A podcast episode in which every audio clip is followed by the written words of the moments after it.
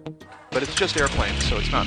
It's, not really no. This is this is the best seat in the house. It's got a runway in the front yard. via Foxtrot and Alpha. Several years ago, somebody came to me and said a decade ago. a dec has it been a decade ago? Nine years. Nine years ago. Coming up on it. Well, actually, it would have 2007, right? So this is 10 years. Nine calendar years, 10 fly-ins ago. Before the fly-in, I was approached by some people, and they said, "We do this aviation podcast, and we'd like to do an episode live on your radio station during the fly-in." And I thought, hey, that's a great idea. We don't really do anything after the air show. We could fill some time, get people to listen. Little did I know that that would be the start of a hugely mutually beneficial relationship. 2007, Wednesday night of the fly in. That was back when we were running Saturday to uh, Sunday to Saturday. 2007 on Wednesday night, right in the middle of the week, we had the guys from this Uncontrolled Airspace, the General Aviation podcast, come by and do a live episode on air. It was heard, it was liked, it was loved, and it was repeated. They came back the next year and did an opening day and a closing day. And we've been doing that ever since. And Sun and Fun Radio's notoriety and our, our word name getting out there, and Uncontrolled Airspace, the General Aviation Podcast's name being on Sun and Fun Radio, the mutually beneficial part is we really helped out each other. And we brought in great friends. We've made fantastic, fantastic friends over the years. And every year we bring in our friends from UCAP to tell us all about what's going on in the aviation community, the general aviation community. They're fun, they're silly, they're serious, they're irreverent. Sometimes they're scary, but we need to be scared once in a while. So, without further ado, I want to welcome back to the Sun and Fun radio deck for their 10th anniversary. 10 years, 10 fly ins we've been doing this. The members of the Uncontrolled Airspace podcast, Jack Hodgson, Jeb Burnside, Dave Higdon. Gentlemen, this is your show. I'm going to step back. You enjoy yourselves. Take it away, guys. Thank you, David. Thanks, Dave. Thank you. Welcome, folks, to Uncontrolled Airspace, the General Aviation Podcast. Uh, as our good friend David uh, Shelbetter just said, uh, I'm Jack Hodgson, and I'm here with uh, my good friends uh, and cohorts here, uh, David Higdon and Jeb Burnside. Hi, you guys. How you doing? Lovely. We're coming to you with this episode. Uh, some of you are listening to us live on the uh, on the radio station or on the stream, and others are listening in the uh, podcast stream. Um, for those of you who don't know what's going on here, well, I'll tell you that we are once again coming to you live. We're recording and, and broadcasting live from the grounds of the 2016 Sun and Fun Fly-In here at Lakeland, Florida. The 42nd annual. 42nd. Wow. Um, see, so so 10 years, we just really don't know. You know, we can't. Yeah, we're still rookies. Yeah, right. It's like not that big a deal. Babes in the woods. I know, huh? Um, and so we're, we're here on the grounds, and it's a, a beautiful Florida day here, and uh, a lot of the, the day is winding down. The air show has just concluded, and uh, it's been day one of the fly-in this year, and uh, it's it seems to be uh, shaping up to be a really good fly-in. Um, we're going to talk a little bit about that and, and what's expected throughout the week, and and uh, some of the stories and and, and whatnot. So. Let me A, ask a you. lot of whatnot. Yeah, I know, really. Uh, a whole lot of plethora of whatnot. yeah, right. Jeb, I know you, uh, you you- you've got a lot of work con- conflicts this week, and so you wandered in kind of late in the afternoon. Um, but uh, and so I, I guess you haven't had a chance to see very much. But you've been sort of paying attention to what might be going on in the industry these days. Is there any sense of, of what is interesting this week and what's going on? Well, there's some new airframes um, previously announced, but here at the show, um, Mooney's two-door Acclaim. Uh, having, uh, that's having a two-door Mooney is uh, a new and different thing. Who are we talking about? We were talking with James about this. The We're talking with James about this the other day. Yeah, James being our, our uh, good friend, but also a Mooney guy, and A uh, resident Mooney Mooneyach, yeah. yep, yep. Um, and uh, so, I mean, that's a that's a big deal. Um, someone's going to the trouble to uh, uh, modify a venerable airframe like the Mooney uh, M20 series and put another door in it. That's that's kind of cool. It's it's it speaks to uh, some confidence in uh, uh, future sales, and and uh, they wouldn't have sunk that engineering uh, into it if they didn't have to.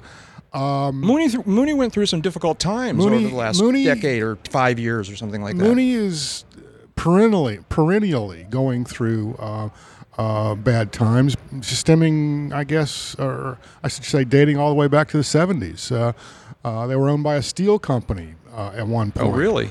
Um, and uh, um, several other companies have, have uh, uh, had their fingers in that pie at one point or another. Now um, they're more or less a standalone, although I believe that there is a significant uh, Chinese investment uh, in, in Mooney, just Yeah. as there are in other uh, general aviation manufacturers. Well, it's good to see them making a revival. Yeah. Um, uh, two two other things quickly. Again, just uh, you know, uh, from the thirty thousand foot view, um, TBM uh, uh, is updating their TBM 900 to the TBM 930 configuration. Uh, don't know all the details, but I'm guessing you know a little bit more power, a little bit higher cruise speed, a little bit more capabilities, um, and. Uh, I also saw where uh, Piper is uh, trying to leverage some of their M series uh, models uh, and have gone to a uh, an interesting uh, um, manufacturing model. They will manufacture on demand. They will not manufacture just to have aircraft stock laying around, sitting around. But if you want one, they'll be happy to build you one. Mm-hmm. Yep. I'm sorry. Is that was that the two? I thought you said There there was three in there. there was three in there. Okay. Um, I, uh, David, I'm going to come to you in a second because you've been here for over a day now, and uh, and and being Dave, you've probably visited with all kinds of people and have all kinds of stories. Um, I got here um, uh, this mor- late, late this morning, and uh, and I spent some time cruising around. I'm, I'm going to give the grounds uh, their due eventually, but I did a quick tour around the grounds and came away with a few impressions here. Um, one of my first impressions is, is a just sort of a general one, and that is there's a lot of exhibitors here this year. In some ways, I'm tempted to say that there is as many exhibitors here this year as I've ever seen in the past. I see no voids. I see no uh, booth space that's that's abandoned or emptied. Um, it just and, and lots of places that you didn't usually see exhibitors in the past. I'm seeing exhibits this, exhibitors this time. Um, all four exhibit halls seem to be completely filled um, with with exhibitors. Uh, it, there's just a lot going on here, and and then the uh, the show operators seem to be really filling out some of the other areas. Um, there's that cro- that taxiway. I call it a crossroads. Right in front of the old media building, David and Jeb. You remember? You know what I'm talking about? Sure, sure. Yeah, um, and and that used to be sort of a, a space where people came and went, but there wasn't anything going on out in that crossroads area. And now they've got um, they've got uh, displays facing into the, that crossroads area. All right, so the replica warbirds people are over there on one side, and the uh, the, the Type Club people are on the other side, and there's just they, they seem to be really filling out the grounds. Yeah, Cirrus is out in that spot this year. And, Yeah. uh, they've, they've got a uh, 22 sitting out there and a mock up of their uh, Vision Jet, Of the Vision Jet, yeah. uh, which So- we keep hearing is uh, closing in on uh, type approval, certification, and they've been gearing up a new manufacturing operation. And we could well see before Oshkosh uh, the, the delivery of the world's first certificated single engine business jet. Yeah, that something be, that's been pursued many, many times over the last 25, 30 years and Yeah. never accomplished. So, right. So if anybody is, is on the fence about whether or not they're going to come here this year, um, I re- highly recommend it. There's a lot to see here. And so far, the weather's been immaculate. Yeah, yeah. It was it, a few days back. There's some bad weather passed through, but it's gone now. And uh, I think the forecast is for one rainy day in the week, but uh, uh, that's about it. And, yes, yes, yes. Yeah, I yes. know. Well, um, as long as it doesn't turn into a twister of some sort, right? You know, it's like Yeah, we've survived that one. we can do twisters, so we're pretty much got it. We got All it the exhibit control. buildings have signs on them now and have for several years say wind tested to 110 miles an hour. So yeah, exactly, exactly. Um, another thing that was interesting is that there, I, I've seen actually a couple of new buildings here. All right, um, I think these are new since last year. Yep. There's a uh, Warbirds building, looks like a, almost a clubhouse kind of building um, out there on that taxiway. Um, it's actually across from where the, what we consider the Warbirds area. Um, it, it, it actually is through the fence, if you will, um, between the traditional con- exhibits area there and and out onto the Warbird taxiways there.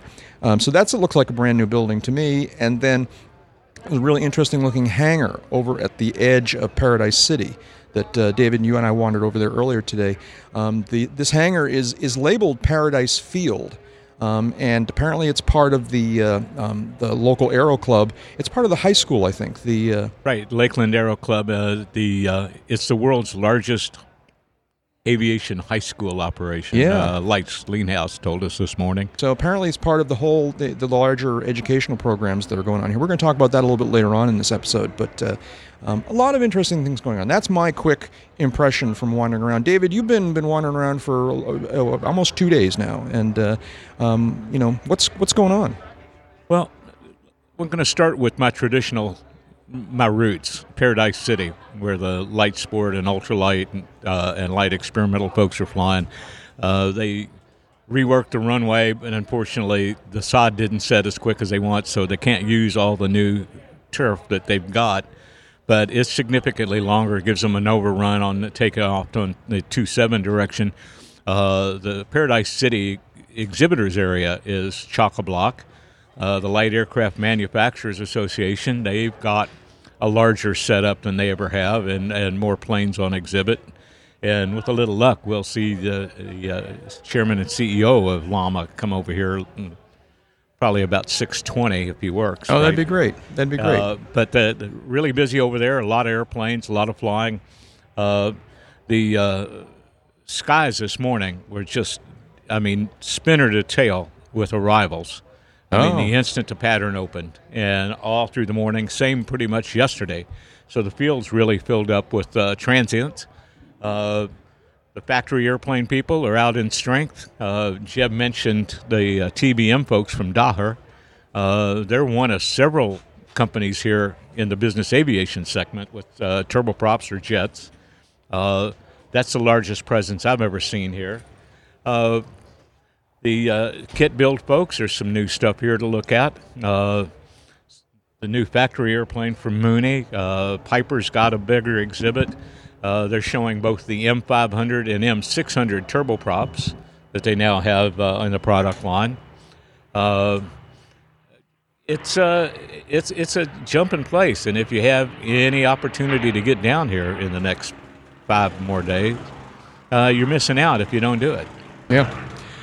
We're joined now here uh, in uh, on the deck in our virtual hangar by uh, a good friend and a longtime friend of the podcast, Brett. And, I- and I know your last name, but for some reason your last name always just I, my tongue just had a problem. But it's Brad Brad his- his- Marzari. How's, how's that? Brad Mazzari. Um, eh, longtime listeners will will know Brad. I don't know whether Brad's proud of this or not, as the chocolate guy. All right, uh, we first met Brad a long, uh, uh, many years ago when we received a, uh, a mysterious but but welcome uh, box full of chocolate from Germany, and uh, and and that was from Here we go again. that was from Brad, um, who at the time was was uh, although he's a, a U.S. citizen, he was working in Germany, had been for some time, and so as a result uh, had connections and fondness for the uh, the German chocolate, and so he he gifted us with uh, a, a truly a box of chocolate. I mean, there was a lot of chocolate, and uh, we divvied it all up and had a good old time with it. And and and, and chocolate care packages have arrived most every year. And uh, so, hi Brad, how you doing? I'm doing well. Uh, before we begin, I always wanted to say, you know, we the supplicants come to prostrate ourselves before our elders of aviation. We wait for you to speak ecumenically from the microphone and tell us what is right. We offer these tithes and offerings. He's opening up a bag, a, cooler right in front of us here, and he's just uh, pulled a stack of uh, of uh, of uh, what are they? What's the brand name again here? It's These are uh, Ritter Sport that are made in my local village, and here's the, uh, yeah, here's the flavors that are smuggled in from the brand new spring. and I, I think you can hear them. They're, they're they're they're bumping on the table, making big noises. That's how heavy duty, serious, good looking chocolate this is. I, Brad, I apologize. I haven't been able to do anything ecumenically in, uh, uh, since that surgery uh, last year. So, Isn't there a trust for that? yeah, well, there's a trust. I don't know about a trust. yeah, yeah. Well, and well, we, we, Jeb was most grateful that after the surgery his voice hadn't changed. So yeah, there you go.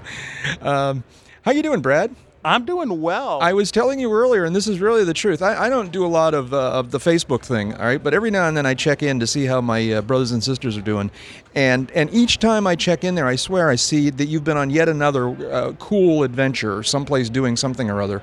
I mean, this is I think where I first discovered that you got the ride. What was it in the B twenty nine? I have joined the B-29 squadron. I've been up there. I've uh, I'm qualified, but I have not yet had a chance to go out on tour with them. Yeah, and that's from a little while ago. I think we talked about that last year. But Yes, we since did. since then, the two that stick in my mind, one is aviation related, and not one not. But the one that's somewhat av- uh, aviation related is uh, you visited the Johnson Space Center recently. Yes, and I can highly recommend that to anybody who's going through the Houston area. The Johnson Space Center offers a wonderful tour, and they concentrate not just on their aviation, but they have a great explanation area for how wing effect works, how, you know, the second A in NASA.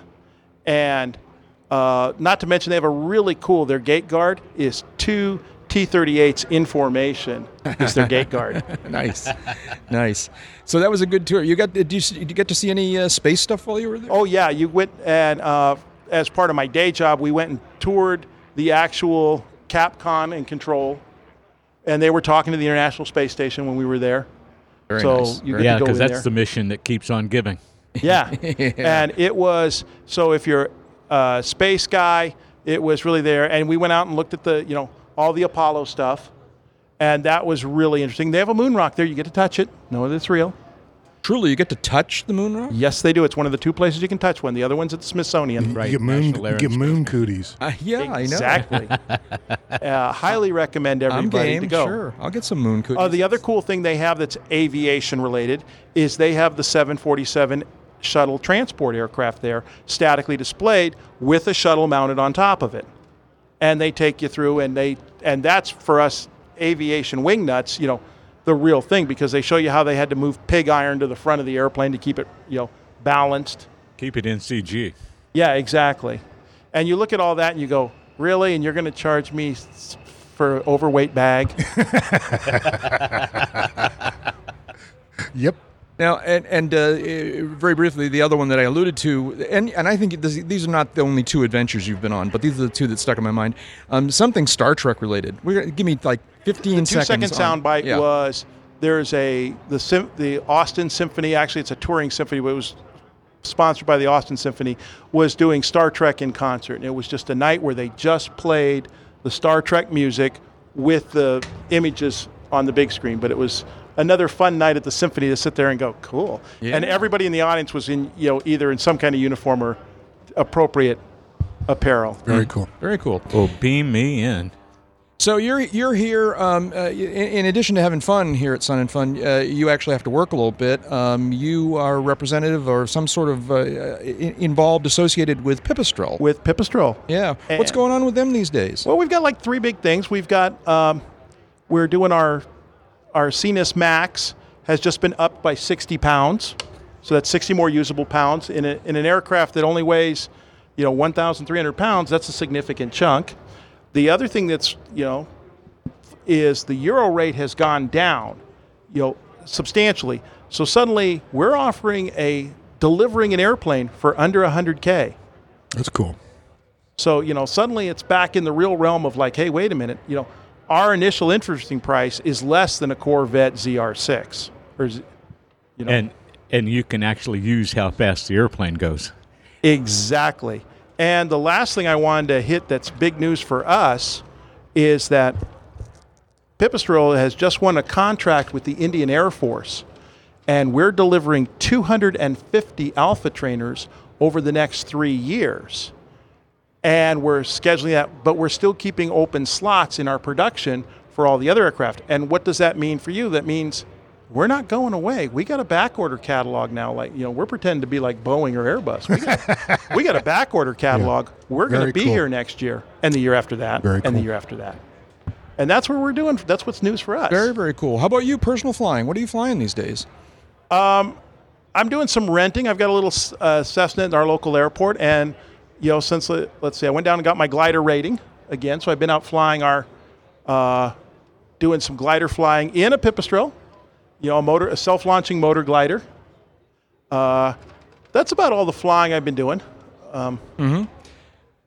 So, and, and uh, you- you're, you are or you are not involved with the uh, B-29 these days? I am a member of the squadron, but I just couldn't give between coming here, my commitments to Pipistrel at uh, Sun and Fun and Oshkosh uh, really prevented me from being able to accept a commitment with them. It was just a bridge too far of Yeah. having, to, but yet another two weeks not away from work. Very cool. and the Well, family. Yeah. Well, it's it's still you. It's on your on your resume now, right? So Yeah, uh, exactly. That's And very very cool. I want to say from your listeners, thank you. Oh, you're very welcome. Talk about airplanes. Okay, we'll talk about airplanes a little bit, a bit about weather, and you know this Yeah. and this and that. But uh, but Okay, anyways, a little bit about motorcycles, but airplanes. thank you for your uh, friendship, Brad, over these uh, all these years, and thank you for the chocolate. And uh, you know, um, my waistline doesn't thank you, but I do. Hey, Very, hey, very, hey. very- I've heard it spoken that time spent flying is not subtracted from your lifespan. Smuggled chocolate is not fattening. There you go. Nobody sees you eat it. It has zero calories. exactly. Thank you very much, Brad. We'll talk to you again. I'm sure before the week's out. Out here. So what else is going on? Uh, that's a you know f- from my perspective that's about it. I I, I concur with um, um, everybody's outlook here. I mean the show is looking good. I, from my perspective, I agree. I, there there are no uh, empty uh, exhibitor spaces. Um, from what I've seen, um, everybody looks bright and cheerful and, and ready for the week. Uh, we were talking in the airplane Sunday um, about what we feel might be coming in the industry and, and where we've come from. We talked about how I approach that a little bit more confident, or a lot more confidence than I used to. But I think um, change is good, and we see a lot of change here uh, in this industry this year. Uh, we see uh, um, new models, new variations, but we see some new people coming in, and all that's good. Yeah. And new people are particularly Yep. helpful. Yes, absolutely. Um, David, introduce us to uh, this new visitor who's just joined us on the deck here. Sure, this is a lo- long old time friend of mine from uh, e- well, we worked together when he was at EAA and I was still part of the show daily. Uh, Mark Schaible, uh, crack photographer, he did a lot of work for EAA, and uh, about what 13 years ago, he moved over to Sonex Aircraft, working for John and Betty Monnett, and uh, I invited Mark to come up and talk to us about one of the new airframes here, which is the uh, B models of the Sonex. They've got a Waiex out there. They're also building a B model of the straight tail, and I'll let Mark pick it up from there and tell yeah, us about I'd like to hear different. all about that. Before you speak, I just want to say we've just uh, just been joined by, and I've invited Larry to come in because Larry's also a Sonex builder, and uh, and and he might be able to help us out with this conversation. But um, hi, Mark, how you doing? Welcome to our little uh, podcast here. Um, what's up?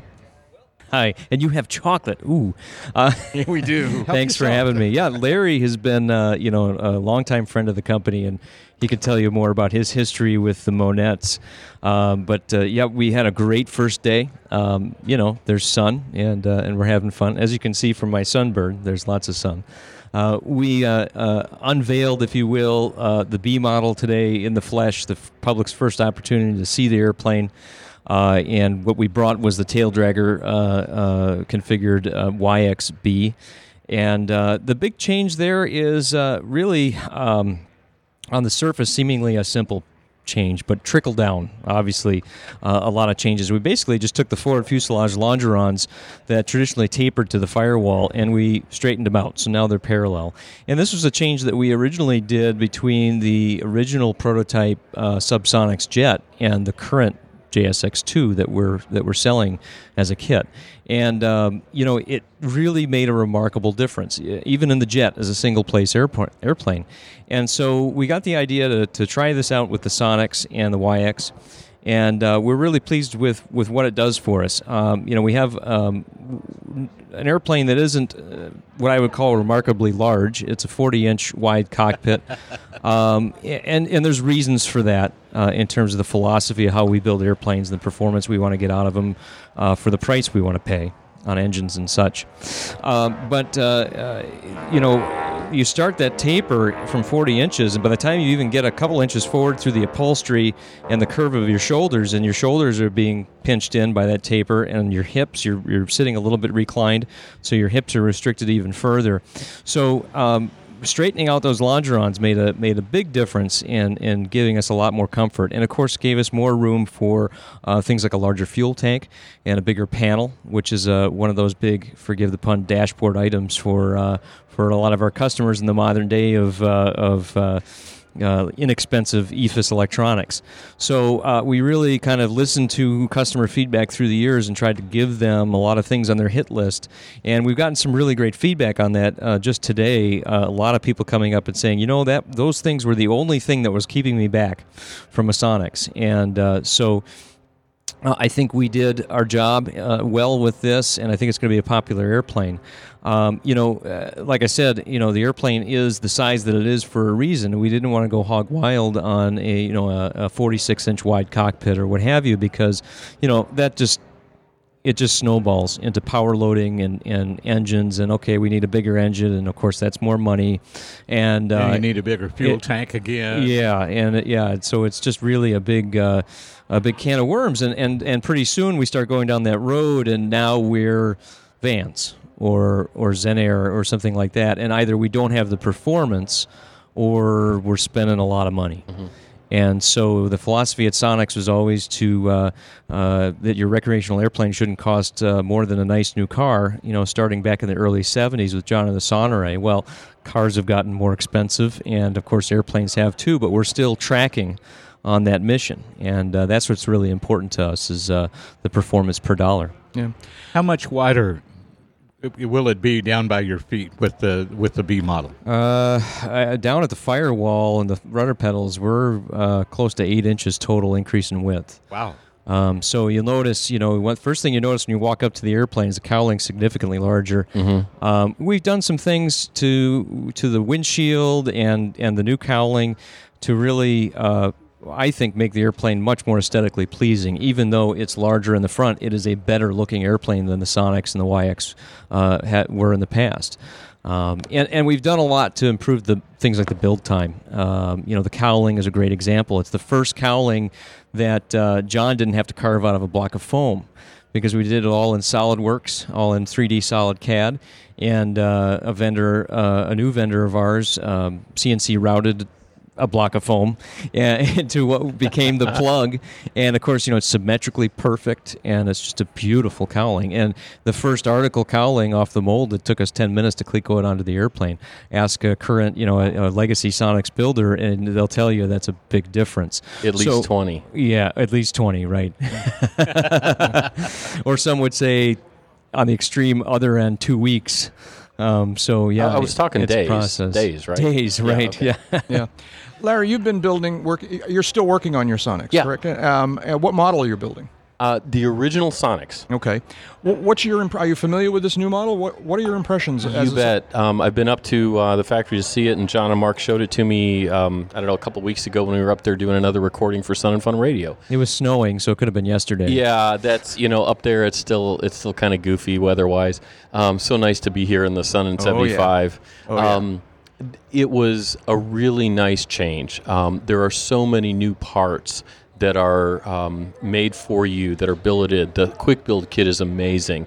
Um, I I don't think I'm anywhere near complete, even on the work that I've been doing, uh, as far as the quick build kit would be out of the box. You know, um, it's just way advanced from anything that was available back when I first bought, you know, my Sonex plans. Right, right, and you know, I mean, you know, years ago we started with projects like uh, like uh, the E-Flight electric aircraft uh, project, and of course the SubSonex that uh, people are seeing Mhm. at the show today. And a lot of our traditional customers were saying things like, "Well, why are you wasting time on on this thing, this stuff? There's these toys that you know that we'll never be able to attain." And you know, the reason is because any R and D like that leads to things that benefit the whole customer Sure. uh, base, and the B Yeah. model is a prime example of uh, what we were able to apply the things that we've learned uh, to in a, in a new airframe. And is that how it will work? Will Will advancements, innovations in the B model find its way into the older kits, or or, or just benefit the future kits? It's mostly going to benefit the future kits, Yeah. and you, we're, we're going to, you know, it's it's just like a 2016 Chevy Malibu versus a 2015. That's really what the B model is. Um, people currently building, uh, let's say, you know, for example, sub kit builders that haven't bought their fuselage yet. Of course, we're still going to be making legacy parts, selling legacy kits, service parts, uh, all of that. But any new kit builder that wants a Sonex or Waiex, it will be a B model. And um, you know, honestly, it's uh, it's um, it's an interesting marketplace to say the least, and we always have to challenge ourselves to uh, keep selling new product because, especially when a fleet starts getting big, you know, we've been around. Uh, for 18 years now, and there's a lot of Sonexes out there, and there's a lot of Sonexes changing hands, which is great. We love that the airplane's retaining value on the aftermarket.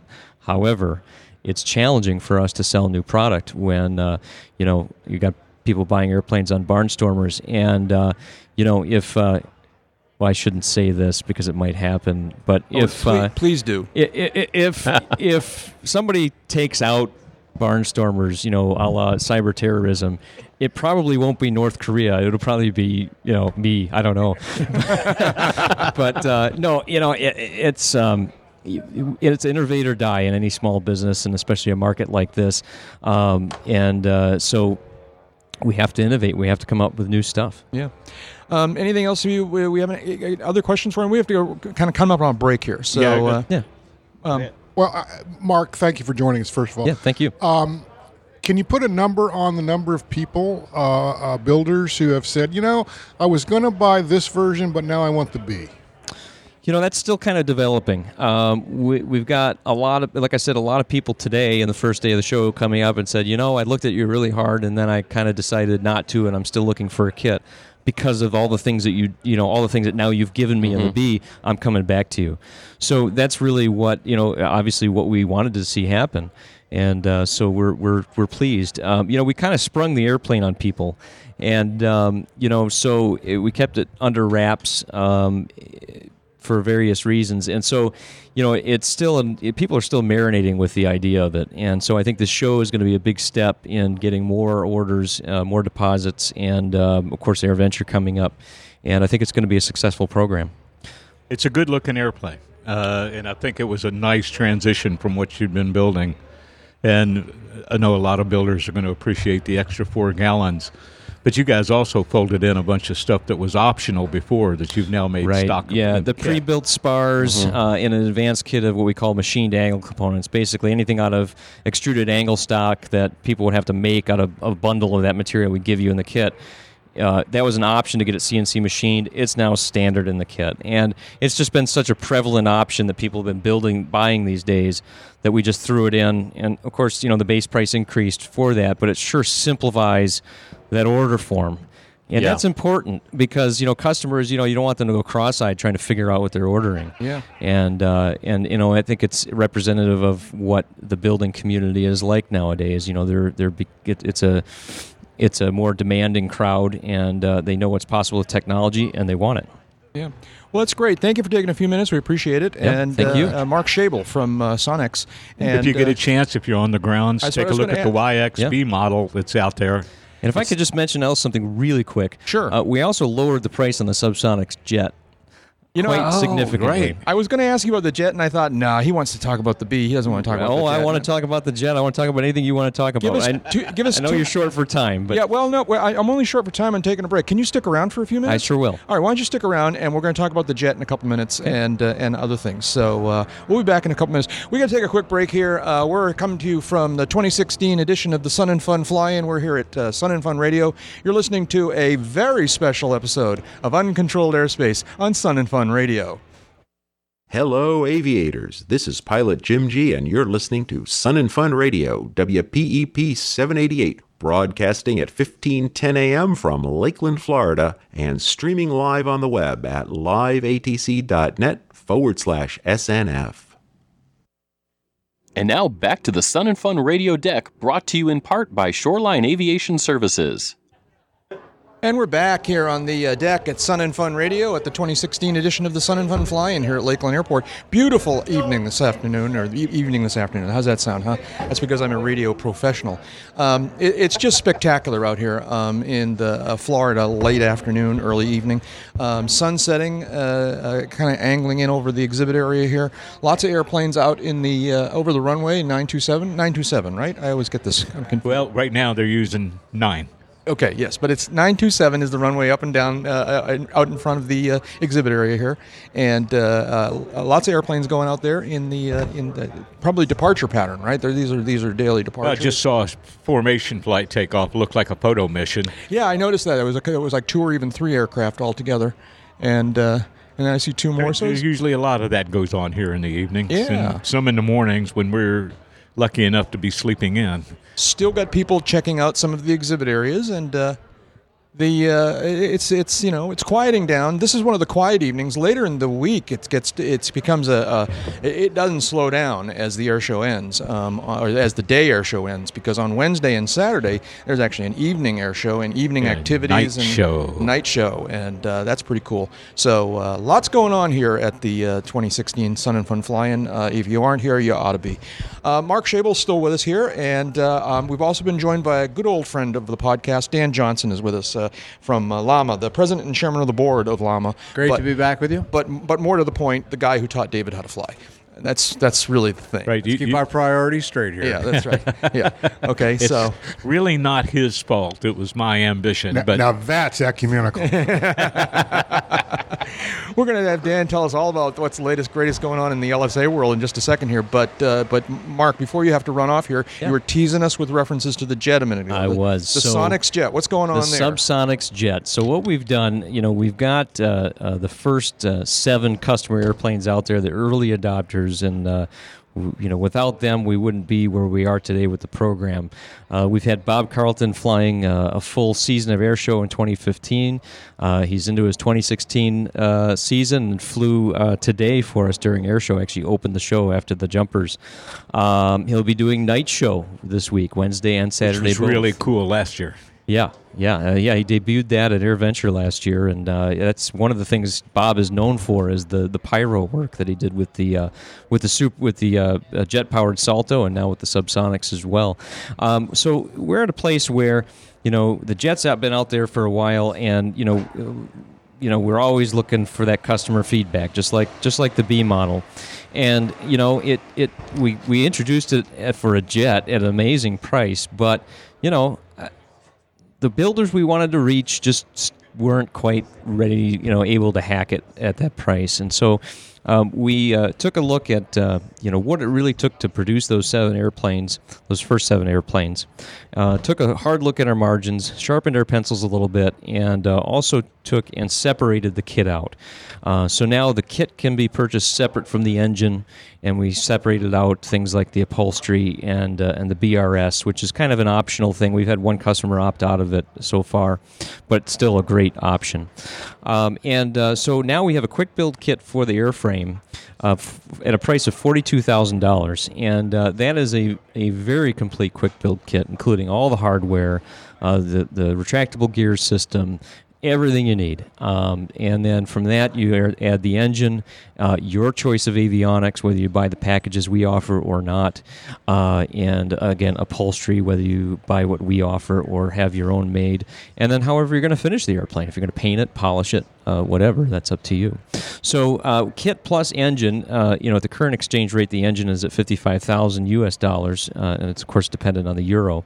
Uh, that's currently 55,000. So, just under 100,000, and you have kit plus engine which you know is still a, a fair chunk of change. But you know, compared to well, let's say factory production LSAs uh, and other other options that you might have out there, we talked to a lot of guys who. Uh, you know, just sold uh, you know an L39 or something as well, and you know looking to economize, and um, you know we're looking to reach them, of course, and really we want to reach everybody because um, it is the dream embodied, and uh, you know to, to go fly a jet, and uh, you know, if you you know, it's still a little more expensive than a piston, uh, certainly, but uh, we're we're doing everything we can to make it attainable for uh, uh, as attainable as possible. And before you were selling a complete kit, avionics, engine, and everything. Well, the, the engine, yes, the upholstery, the BRS uh, was all part of it. The avionics were still optional because we know not everybody wants to use what we force them to use. It was the last thing we wanted to do. Our big concern, you know, look, we, we're we're um, we're following in some footsteps that have a, a multicolored history uh, with this airplane. So you know, we did not want a bunch of aban- you know of airframes out there that didn't have engines because we didn't want to appear to be duplicating the experience of the BD5. And uh, so, you know, we're doing it better. We're doing it more successfully. I think we have a much better airframe uh, for for the purpose. It's purpose built to be a jet, and uh, and so we wanted we wanted that stuff to all go together so that these guys were having complete packages. And I think it was the right move at the time. Um, but uh, you know, now it's at the point where we want to give options. We want to we want to make it uh, be flexible so that more people can can get into this, and uh, and we can put this airplane in the hands of more people. Very, very cool. You, did you have a question, David? Well, I was just going to say, when you break it down into smaller bites, it's a little easier to write a check for Yeah. forty odd thousand and do the airframe, and then add the engine when the, the bank account's replenished. Right.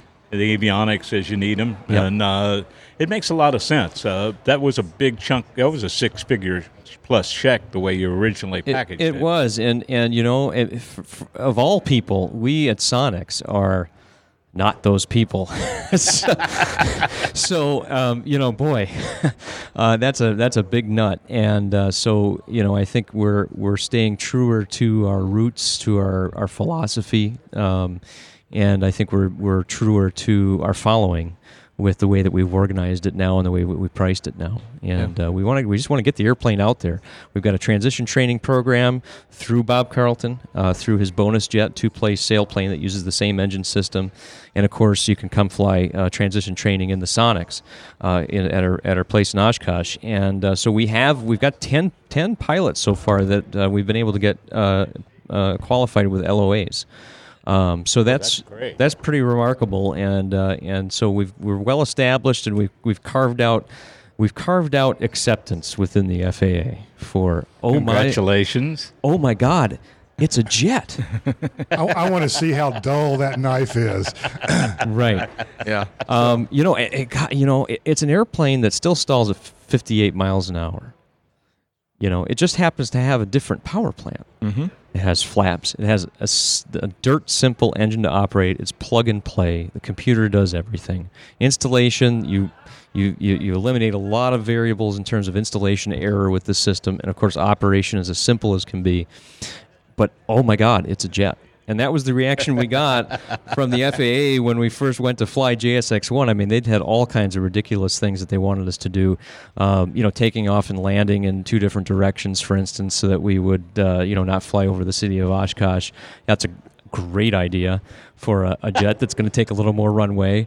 Um, you know, those sorts of things. Uh, so uh, you know, I think we've finally gotten through to them, and they've seen what we've been able to successfully do with the airplane. And Bob with the air show is a huge, compa- uh, you know, a huge component to that. You know, being able to fly that season as well as he as he is to demonstrate the airplane so well, and even Bob himself is getting more comfortable with the airplane, flying it slower in the pattern, slower on approach, taking up less runway to land. We've got better brakes in the airplane now as well. So I mean, it's just it's a it's a it's a sweetheart of an airplane uh, to handle. Um, it's very much like flying a glider, is what everybody tells me. Now I haven't. I haven't personally flown it yet, but uh, it's um, uh, very much like flying a glider, and, sa- and sailplane uh, experience is a great way to train in the airplane. Yeah. Well, that's very, very cool. Thank you so much for coming and tell us about all these airplanes. That's great. Um, our, our very best to everybody in the family back at Sonex. Thank you. Um, Thank you. you know, I've been talking with my friend Dave Higdon here about airplanes, lots of different airplanes over the years, and he's only re- recently revealed that he's building this Sonex. Right. And- but he's been talking about it for about a year now, and I have to tell you that I I see him talking about his Waiex. Uh, with about as as much excitement as I've seen him talk about any plane airplane over the years, he's very very happy about this, and it's uh, it's uh, you know it's That's what we're in the business to do. It's becoming do. a big part of his life, and it's, to, it's uh, thrilling to watch. And you know uh, we're that's what we're here for is you know at the end of the day you know we've got to keep the doors open and, and you know sell things but really what we're here to do is is make people's dreams of flying come true and uh, that's what we're in the business of and uh, sounds cliche but really when you boil it down that's why we all got into this Yeah. all, all of us at this Yeah. table Very, very and, cool. uh, and Very, especially very- at Sonex Dan thank you for letting me impose on some of your time here as I No tickled problem. everybody with the Glad to hear it SubSonex myself. One more thing before you go. Yep. Uh, where can people find you here at Sun and Fun, and where can they find you on the internet? Yeah, so here at Sun and Fun, we're in the Northeast exhibit area, uh, both uh, booths 11 and 29, which are actually right next to each other. It's basically that end cap of the row of booths right across from Van's aircraft. Um, so it's uh, hard to hard to miss us. Although we don't have any yellow airplanes here this year, we got a red one and a gray one. and online at uh, www.sonexaircraft.com. Very good. Thank you very much, Mark Schaible from Sonex Aircraft. Thank you. And Dan's here. Hi, Dan. Well, it's good to be back with the UCAP boys once again. I know, huh? Um, uh, you, you, me too. I'm here with the UCAP boys for the past couple of days. It's always an adventure.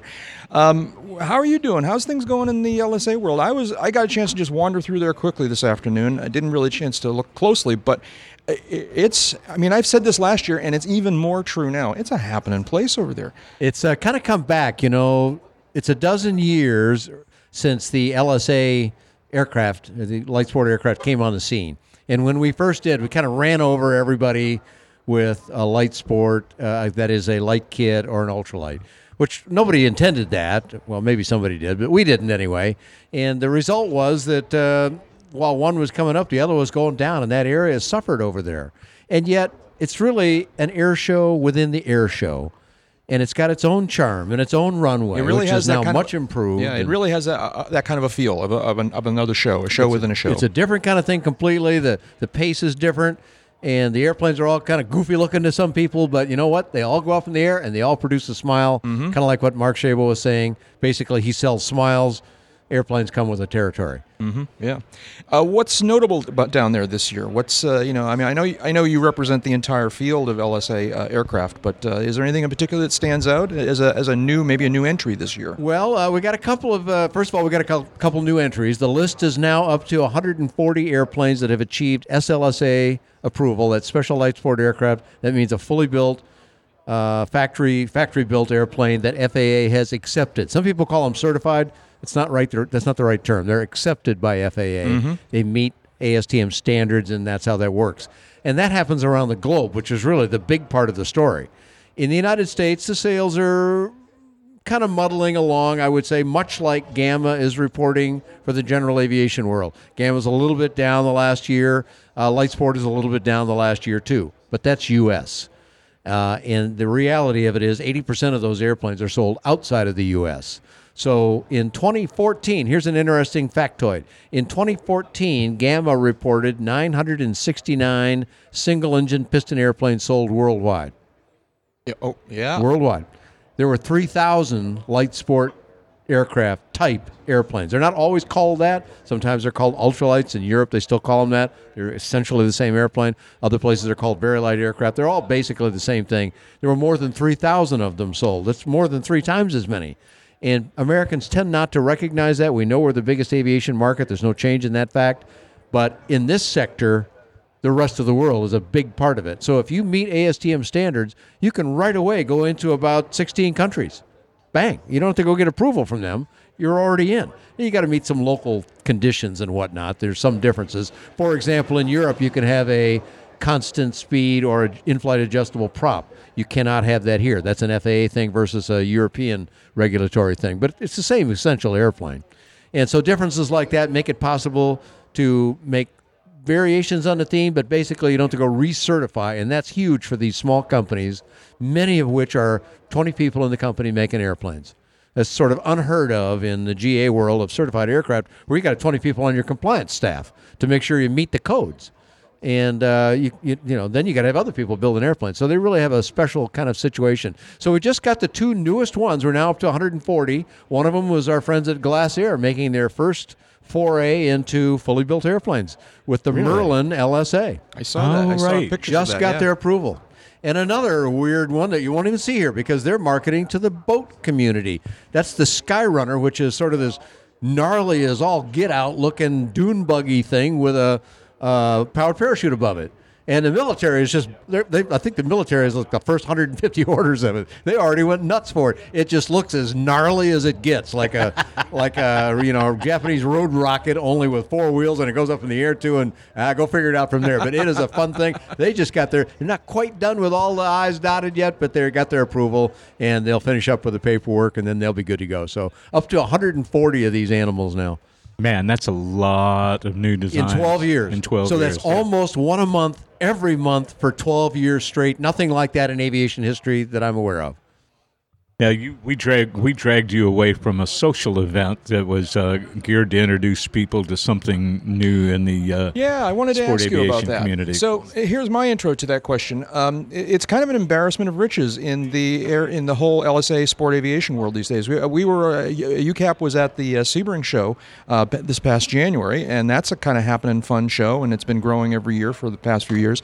And now we're going to get another sport aviation uh, themed show, or at least they're going to try um, up in uh, what is it, Deland Airport. Deland, actually, in, in my backyard. Very convenient. First of all, the Sebring show is still on. They're scheduled again for Yep. 2017.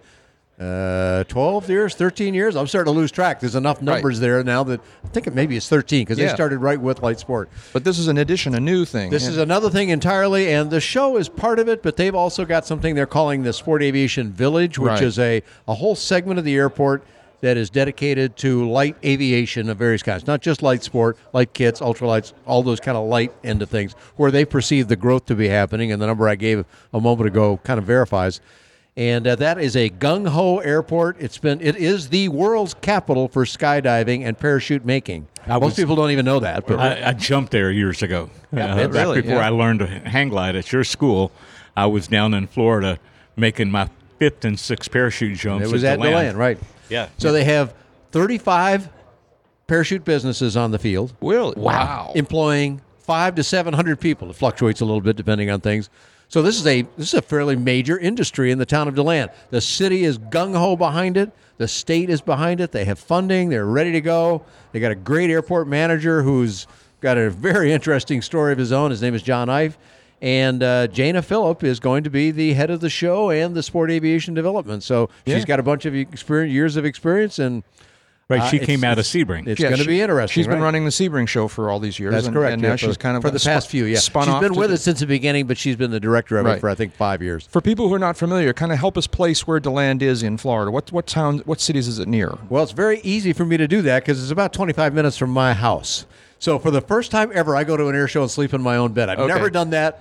All right. in- Isn't that a in wonderful 175 thing? years of going to air shows? So. Yeah, but I'm not sure if we want to tell everybody exactly where you live. So let's do it a different way. Okay. How about it's uh, as I understand it, it's just inland from Daytona. Is that Daytona accurate? Beach, uh, which is the very famous beach and the home of Embry Riddle and the home of an airport called Spruce Creek Flying that a lot of people know about. So straight inland from that, about 20 minutes drive Okay. from and, that. and not quite as close, but north of Orlando is another way of thinking of it, right? Yeah, yeah, yeah. It's about uh, 45 minutes out of Orlando, depending go. on what part of Orlando you come from. The main airport about 45 minutes away. But by saying all that, what we're saying is that it's sort of in the midst of a couple of really big population centers. Yes, it's fairly close to a lot of population. There's a lot to do there. There's Stetson College there, so there's a whole college influence in town, which means, as somebody said, the restaurants don't all close at 7:30 at night. Just nice for the air show crowd who needs to get out and fly as long as they can, and then go to a restaurant. And there's a bunch of good restaurants there. It's also the county seat for the uh, county of Volusia there, and uh, so there's a lot of things kind of going on there. But this airport is just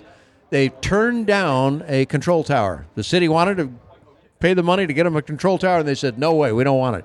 really. And so they have said no to that. This is a recreational airport. They are not trying to become a jet port somehow or any of that.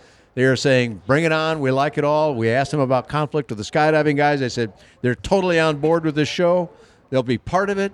And uh, it's all good that I can see. So we wish them well. It's very hard to start a new event. Oh yeah. When's the inaugural? So the, yeah, the inaugural one uh, follows the NBAA show, which has no relation to it, but there'll be a lot of media people in town, and they're capitalizing on that. That happens in the first couple of days of November. Right. So they're going November 3 to 5, 2016, and this is a preliminary show, and they, they're saying right up front, we don't know how it's going to go, but we got a lot of good plans. We got the right airport for it, and if it's a go, I expect it will repeat, and frankly, that's what I expect anyway. So, Yeah. very exciting. Very very cool. Good.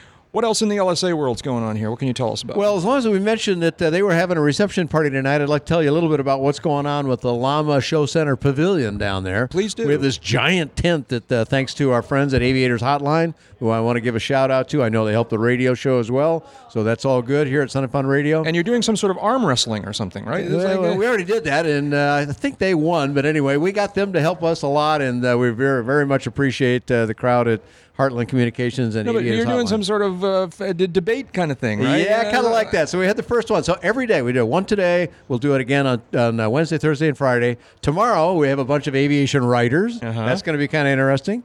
Uh, on Thursday, uh, we'll have avionics, all the top producers, and on Friday we'll have apps. And again, all the top producers have all committed to be down there. Most of those people had to be told where Paradise City is. Not all. In fact, all the writers that we picked are all people who have experience in light aircraft. So that was kind of fun. But all the other guys kind of like, uh, so where's Paradise City again? Yeah, well, that's why you need to get down there. You know, they buy stuff too. To, uh, to, to quote a line I used to hear you use all the time two blocks down, take a left, you can't miss it. So yeah, a lot of fun stuff going on there, and uh, you know, it's just Well, and parties every night. So every single night from five to seven. The one I had to leave was the one about Deland, but uh, tomorrow night we're going to honor a very dear friend of ours in uh, in LAMA and in the light aviation community, Greg And we Ellsworth, who passed away recently, and uh, we're going to have a party for him down there on uh, Wednesday. So come on down and uh, help celebrate our our departed comrade. And then on um, uh, Thursday night, uh, Swift Fuels will be hosting a party. And Uh, the pub- excuse me, excuse me. Uh, th- Thursday night is Hanson Air Group, and then Friday night is Swift Fuels, and Saturday night is the Flying Musicians having an acoustic jam. So something going on every night. and the public is invited. Public's invited. There's no cost. Uh, when a vendor is uh, doing it, they're offering some uh, drink tickets, which I'll get to in just a second, and some of the others you'll bring your own or whatever. But uh, a good time every night, no cost at all. The drink ticket part of it is we have our first beer garden down there, and it's right attached to us. And in fact, you can buy beer and come on in and sit out of the shade or out of the sun in the shade and watch the flying going on. It's at Paradise City Runway. So a lot of new things going on. David, I know a, a rule of the past. If you're a hang glider pilot, one thing you don't do is change more than one thing at a time. That's right. Don't fly with a new wing and a new sight, with a new harness and a new helmet and new instrument. You just don't do that. You change one thing, and hopefully then it works out. But if you change too many things, it has a way of adding up on you. Well, we went and changed everything all at once this year, but so far so good. It's holding together. People seem to like what we're doing down there, and uh, come on down and have a look. And it's so good to see that kind of res- restored energy going on down there. It reminds me a little bit more of what you and I were encountering here 20 and 25 years ago. It used to be a real happening place. Got kind of quiet, but that's gone. It's back. The runway's better than ever, and uh, the place is humming with activity. All kinds of weird little airplanes and some very normal little ones too. Yeah, very, very cool. Well, thank you, Dan. We appreciate you taking some My time pleasure. coming down. President and chairman of the board of LAMA, the Light Aircraft Manufacturers Association. How'd I do? Got it just right. There we go. LAMA.BZ, and I got to put in a personal plug too. Absolutely. Where, that, where do people find you on the internet? For all things affordable aviation, that's my tagline now. The airplanes that people can actually afford. Go to buy Dan Johnson. That's bydanjohnson.com. Most of it's free. there you go. Excellent. Perfect. Thank you so much. My pleasure. each his Thanks for having me. Thank you. We got a, couple, a break coming up in a couple minutes here, but before we go to break, I just wanted to kind of reminisce. Uh, uh, reminisce. It happened two days ago. Um, we did something really cool uh, a couple of days ago uh, in celebration of uh, our episode number 400, which is quite a milestone, maybe artificial, but we like it anyways. Artificial? Well, you know, who, who's who's to say that the hundreds are somehow magical? You know, zero zero, but uh, but they are, and, and we've had fun with our hundred episode, you know, hundred mark episodes in the past, um, and. And we, we wanted we you know this one was coming up kind of unpredictably and we wanted to kind of find something that we, we could do to, to celebrate the uh, the milestone. And uh, what we came up with was uh, producing an episode that was very different from any episode we've ever done before. And it was just a lot of fun.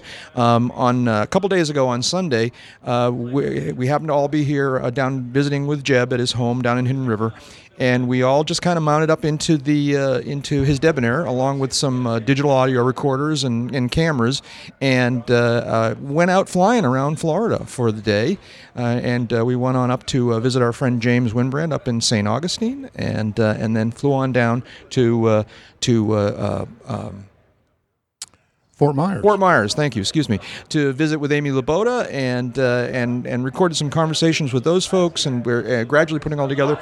Um, it's it's going to be a two-part episode. Uh, the first part is already posted and on the internet, and uh, it is uh, is there in our stream right now and uh, in iTunes. You can take a look at it there.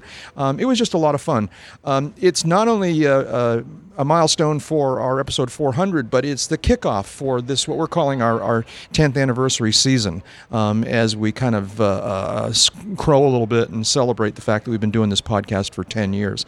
So uh, uh, we're, we're, we're just kind of having fun with this, and uh, and uh, you know we're going to do more of it. But um, throughout the summer, you're going to hear us talking about UCAP 10. And if you're at all interested, find the episode UCAP 400, number 400. Um, it's in our stream on our website in iTunes, and.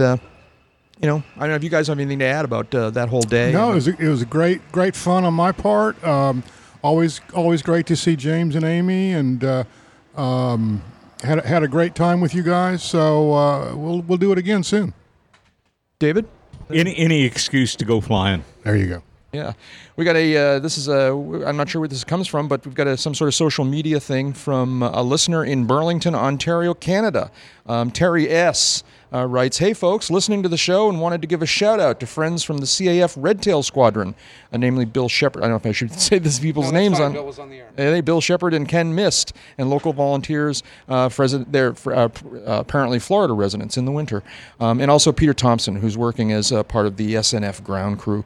Um, that's great, Terry. Thank you. We appreciate your uh, checking in with us here. We got another one. from Mobile. Another one uh, uh, from from who's this now? oh, Tony To- from Tony from Mobile. Hi, Tony. How you doing? I've been been been uh, t- tweeting with Tony for the last few days. He's been very supportive of us in the whole uh, episode 400 thing. Coming in clear in Mobile, Alabama. Congrats, UCAP, on a decade. And episode 400, part one, was awesome. He spells awesome in a really awesome way. I'll show it to you later on. Um, A W S U M.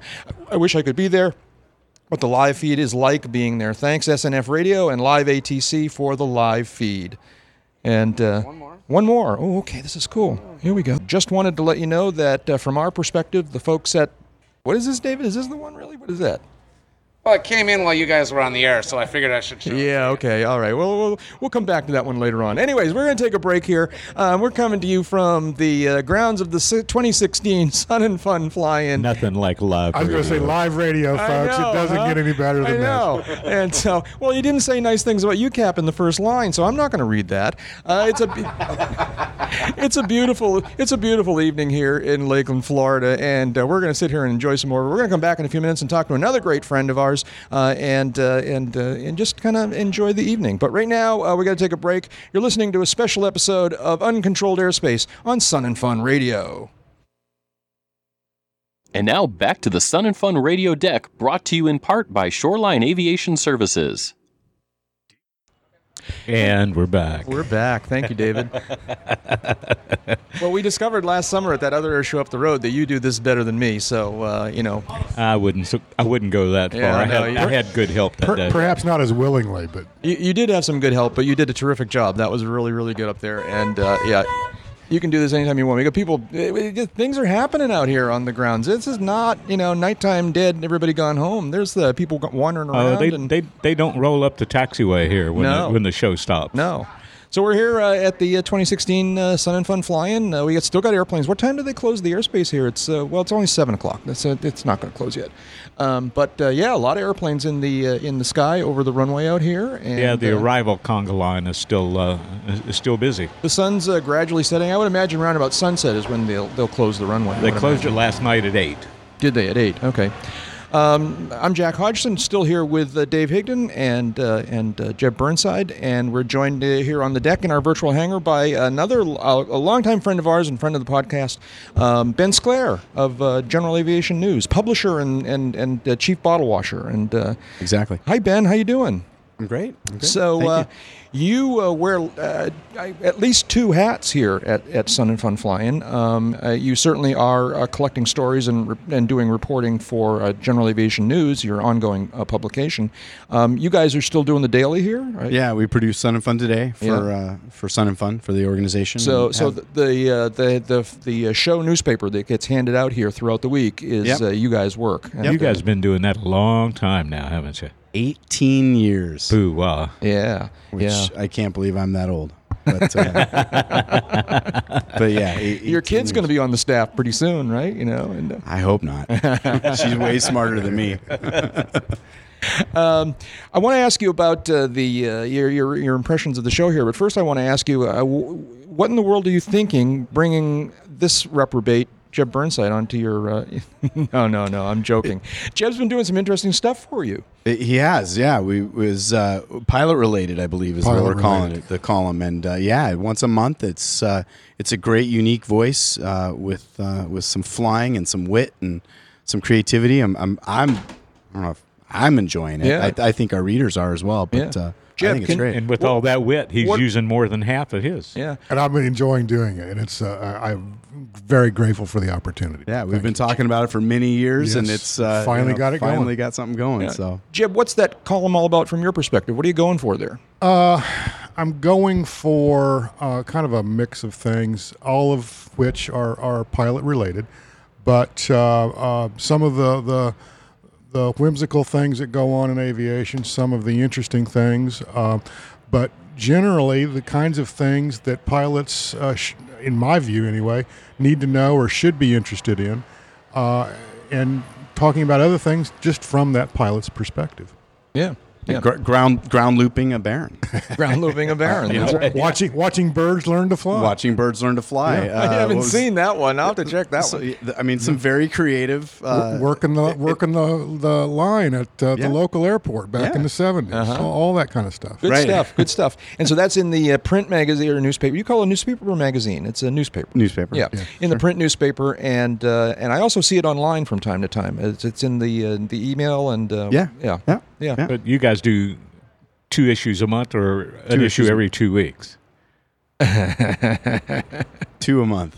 I got to think about that for a second. See what I go through. see what I go through here. Um, Well, there's a difference. One's one's 26 times a year, Right. the other one's 24 times It- a year. And we we did 26 times a year for years. I and, remember. And and every every time, you know, so 2 months out of the year you have 3 issues and advertisers would always call when they get that third invoice and they're like, "What uh, I've already paid my two for this month, and remember that See, contract. Jeb, this is what we were talking about right. the other night. I was right. talking about almost exactly the same thing. I know exactly what you're talking about. Yeah. How's things going? What's uh, what's going on in the industry? What's going on here at the show? What are you seeing? you know the show is uh, you know it, yesterday and today were setup days. So running around head down trying to get everything and all the banners up and get everybody situated and passes out and all that stuff. Um, you know we sat janice my editor and i we sat in with Lites uh, yesterday uh, say monday? No sunday. Sunday afternoon. And uh, you know the big thing was that that came away that i came away with was just the the financial turnaround of the show. You know, they he- sat there said on the record. He goes, five years ago we were two and a half million dollars in debt, Mm-hmm. and now we're five hundred thousand dollars To the good. to the good with Yeah. with another account that's got 150, 160,000 building in an endowment. Yeah, yeah. And, uh, and I would imagine now, did he talk about this? If the budget, if the FAA budget goes through, then they're off the hook for the tower stuff too, right? Or, or are they already off the hook? How did that Uh, work? No, that sounds like that's an amendment in in the legislation. Yeah. um, but which hasn't passed. And But- it hasn't but passed, and, it, and it, but I mean, The, I mean, the hope it's, is it's in it the Senate bill. It's in the Senate bill that, but I guess maybe what I'm not clear on, and maybe you don't even know the answer to this, is uh, is is was has Sun and Fun been play, paying for the tower bill for the last few years, or did I know they found a a, a, a patron that, who was helping them with that, and uh, last year was the first year, and that was uh, Florida Restaurant. right, some sort of tourism organization, tourism uh, organization. stepped up and helped them out. Yeah, and, big uh, time. yeah, huge. And, And uh, uh, and they're also a premier sponsor again this year. Um, I don't know if they're helping cover that bill, but Yeah. but uh, But the organization's in great financial shape. they've they're in I- I did- very good shape. I saw Well, that- that, surplus that Ben was talking about, Lites mentioned it at his briefing up at the media, media center this morning. And what he didn't mention was that that surplus is accrued while they've continued to put money into the grounds, invest in those new buildings you were talking Yeah. about, uh, the changes on the field, the improvements on the Paradise City runway, uh, the changes out on Warbirds. The, so they've continued to advance the state of the art of their showgrounds and put money back. and keep funding scholarships teaching high school kids how Right. to fly. Yeah, the largest That- high school aviation high school in the world. Yeah. and, and that's just really come about in the last five or six years. Yeah, absolutely. It's very cool. Yeah. Um, any other stories? That I, I know you're, you know, you're, you're, you, you're not really a writer. You're not really a reporter anymore, right? You're an administrator. You're a publisher. I- yeah, uh, I you just- know. He's but, a uh, suit. I, I, as I as I often say in the you know fellow uh, print media people around the world will relate to this. You know, I just I often just run to the bank with truckloads of cash. right. You know, Uh, because somebody's got to do it. Right, That's right. Well, you, you see what big pockets he runs around with Yeah, anyway. right, At yeah. some point, they get full. and they're empty. Yeah. So, um, Well, how about in the, the aviation world in general? You have any perspective on how where we're doing? You know, we, we just did our episode 400, and one of the questions we were asking everyone was how aviation is different, good or bad, you know, whatever, over the last 10 years. What's your perspective on that? I mean, are, are we in a better place now? Are we in a worse place? Are we optimistic? I think that answer uh, is completely predicated on the person you ask. Yeah. I, I am a by gen by uh, by definition a pretty positive person. Mhm. So I think uh, I think things are good. Um, could they be better? Of course, they could be better.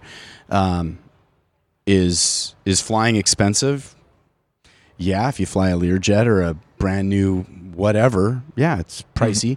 Can you get into it pretty affordably? Sure can. Mhm. Cub doesn't cost that much. A 152 doesn't cost that much. I think used aircraft pricing is probably as low as it's been, if not in a long time, as low as it's ever been. Um, and there's all kinds of great equipment out there, iPads, and uh, you know we we had, we know more stuff about about airspace and flying and all that than we probably ever have. Mm-hmm. Yeah, there's more live information available in the cockpit Absolutely. than anyone ever imagined. Sit- situational awareness has Yeah. been vastly improved over the last 10 years. Yeah. So and you can still go out and buy a used 150, uh, 152, a Cherokee 140, uh, uh, an older 172 for 20, 25 grand. Get your ticket, and it's still three times faster than driving. Right. Mhm. Yeah. Right. Yeah. Well, thanks for taking a few minutes and stopping by. Absolutely. Um, tell it where can people find uh, the uh, the newspaper and the online stuff. Uh, tell us your website. and- So General Aviation News is generalaviationnews.com. Uh, Facebook, I'm I'm proud to crow. We have I think one of the largest Facebook audiences out there. uh, A little over 320 25,000 followers. That's great. Um, Yeah. And that's facebook.com. Oh boy. Slash GA News, I believe. Yeah. Um, and then uh, at Gen Av News for Twitter. But uh, and then here on the grounds, check out the pink boxes with uh, with Sun and Fun today in them. Yep. Pick them up, and uh, we got those online as well. And the price is right. You go stick your hand in the box, you pull out a newspaper. Yeah. I, and I've been particularly enjoying. I think I mentioned to you this a while back. The uh, the email stuff that you do. Um, Yeah. How do how do people get? Tell us a little bit about what those are and how one signs up for them. So we we produce uh, content uh, five six days a week. We produce a, an email, um, not unlike a lot of other email newsletters, uh, that uh, is driven by the content we post on our website, and it goes out Monday through Friday at I don't know seven or eight in the morning, and uh, to a continually organically growing list. We call it the pulse of aviation, Mhm. and uh, you can sign up for that at uh, at generalaviationnews.com. That's great. And Jeb stuff appears there from time to time. Every now and uh, then. Ab- About once a absolutely. month. Yeah. That's when we see the nice spike in traffic. Yeah. yeah. yeah. From the FBI. Yeah, right. if it drops down suddenly, that's a spike as well, right? You know, Right. I didn't say which direction. Yeah, okay. all right. Stalagmite, stalactite, I, I forget which. Ben Sclair, the uh, publisher and chief bottle washer at General Aviation News. Thank you, Ben. We Thank appreciate you, it. guys. We'll see you. Always you a pleasure. We'll see you some more this week, I'm sure. You guys got four more issues or five more issues? Four more issues. Four more. Four more issues.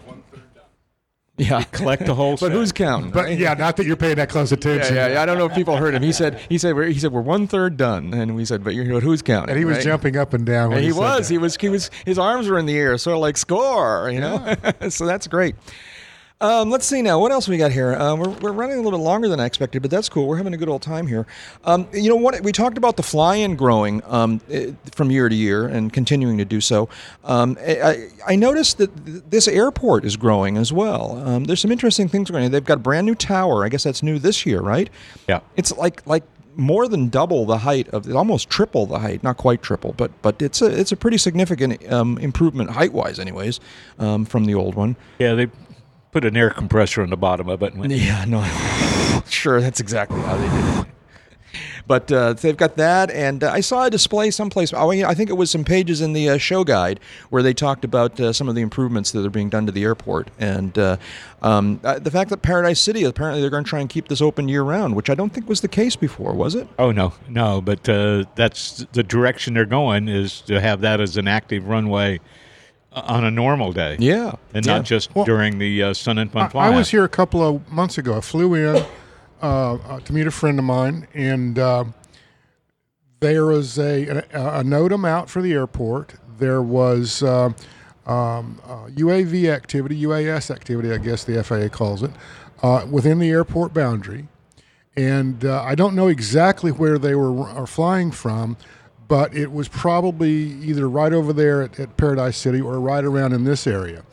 Um, they were having a bunch of fun. There was there were uh, some very slick uh, model aircraft, uh, very slick UASs uh, being operated, and that is apparently an ongoing thing for the airport when Yeah. when, when the air show's not here. Yeah. Jim, Jim, G, Jim G, what are you, you going to add something to that? I was here in March and saw very much the same thing. Another weekend of UAV or UAS flying and drone flying. There is a runway out in main parking, which you normally wouldn't see because there are cars out there, but they paved a little concrete strip, and Cool. that's what the uh, That's what they're operating. that's what they're operating from, including uh, what we would call RC, what we used to call RC aircraft jets, little Right. jets That- flying around. That's what that I was saw. So cool. The first thing I saw, it looked it looked like an L thirty nine off about three miles, and then then it did something that convinced me that a it was not a full size L thirty nine. B it was a lot closer. Yep, yep. When you when you see you know at a distance, it's hard to tell the Yeah. scale. When they come in over the uh, parking lot, like oh my god, that It- thing it- is three it- feet lo- It, long. it pulls what would be fifty G's for an L thirty nine, and and and you know is still in one piece. And I said, Yeah. nope, that's not the real thing. And, and the pilot is not any shorter. Right. We talked with uh, Larry Overstreet earlier. Um, uh, one of the, uh, and now we're joined by another of the uh, bad boys of uncontrolled airspace. I don't know if they like this title or not, but it tickles me. And uh, Larry's giving me a thumbs up, thumbs up, and Jim's grinning, so I guess it's okay. Um, they, uh, they, uh, they, go back and listen to old episodes; you'll understand why.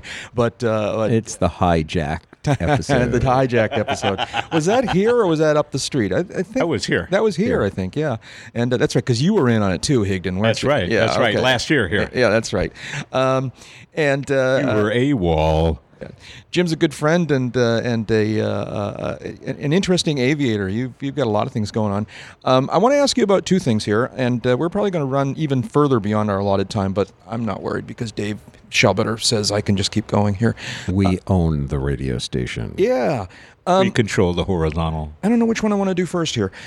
I think what I'm going to ask you about Sun and Fun because you are very star. involved with Sun and Fun uh, above and beyond attending the fly-in and and supporting the radio station here, um, and uh, and and that's terrific. Thank you uh, on behalf of all of us. Thank you for for that kind of support. But it's given you a perspective into uh, the organization and its activities. I think a lot of people are only only recently becoming aware of the fact that there's more to Sun and Fun than the fly-in.